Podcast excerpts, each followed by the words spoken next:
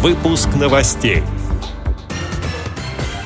Проект красноярской молодежи заинтересовал организаторов международного форума. В Самарском реабилитационном центре разработали новый курс для людей с инвалидностью по зрению. В музее Петербурга можно потрогать модели знаменитых городских памятников. В Астрахани провели областную спартакиаду среди незрячих спортсменов. Далее об этом подробнее в студии Дарья Ефремова. Здравствуйте. Молодые активисты Красноярской региональной организации ВОЗ представили новый социокультурный проект на Международном молодежном форуме «Тим Бирюса», сообщает пресс-служба Всероссийского общества слепых. Красноярские активисты представили проект «Игровая кладовая» и получили одобрение организаторов. Теперь команде предстоит побороться за победу в грантовом конкурсе «Территория-2020». В планах у молодых инвалидов по зрению создать клуб интеллектуальных игр.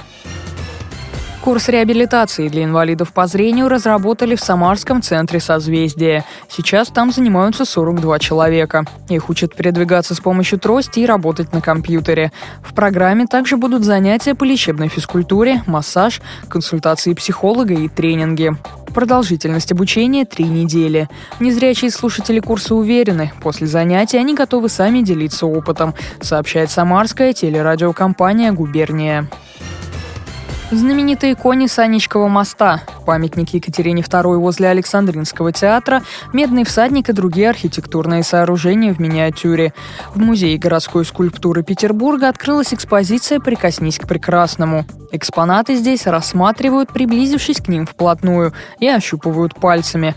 В небольшом зале около десятка моделей памятников, установленных в исторической части города вдоль Невского проспекта. Модели изготавливали студенты художественно-промышленной академии имени Штиглица. Сначала делали копии из глины, затем показывали их методистам, работающим с незрячими людьми. И только потом модели отливали в бронзе. Одновременно с этим в музее готовили экскурсоводов для общения с посетителями с инвалидностью по зрению.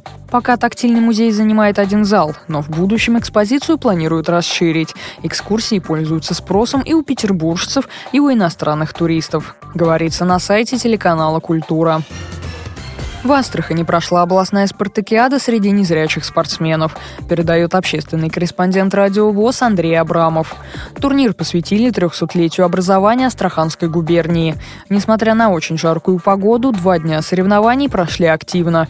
Были и азарт, и воля к победе. Участники состязались в 11 дисциплинах, среди которых норма ГТО, дартс и шоу-даун, который становится все популярнее среди людей с инвалидностью по зрению. О том, с какими трудностями в развитии спорта что среди инвалидов по зрению приходится сталкиваться Астраханской региональной организации ВОЗ, рассказал председатель Александр Романов.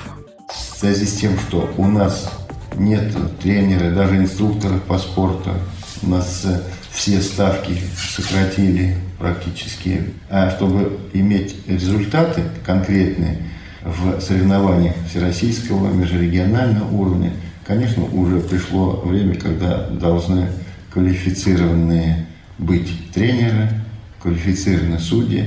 Вот сегодня этого не хватает. Беспокоит вопрос развития спорта среди детей. К сожалению, нету оттуда у нас практически за последние годы смены.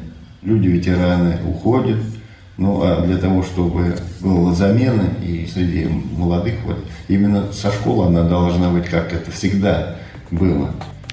Эти и другие новости вы можете найти на сайте Радио ВОЗ. Мы будем рады рассказать о событиях в вашем регионе. Пишите нам по адресу новости собака ру. А я желаю вам всего доброго и до встречи.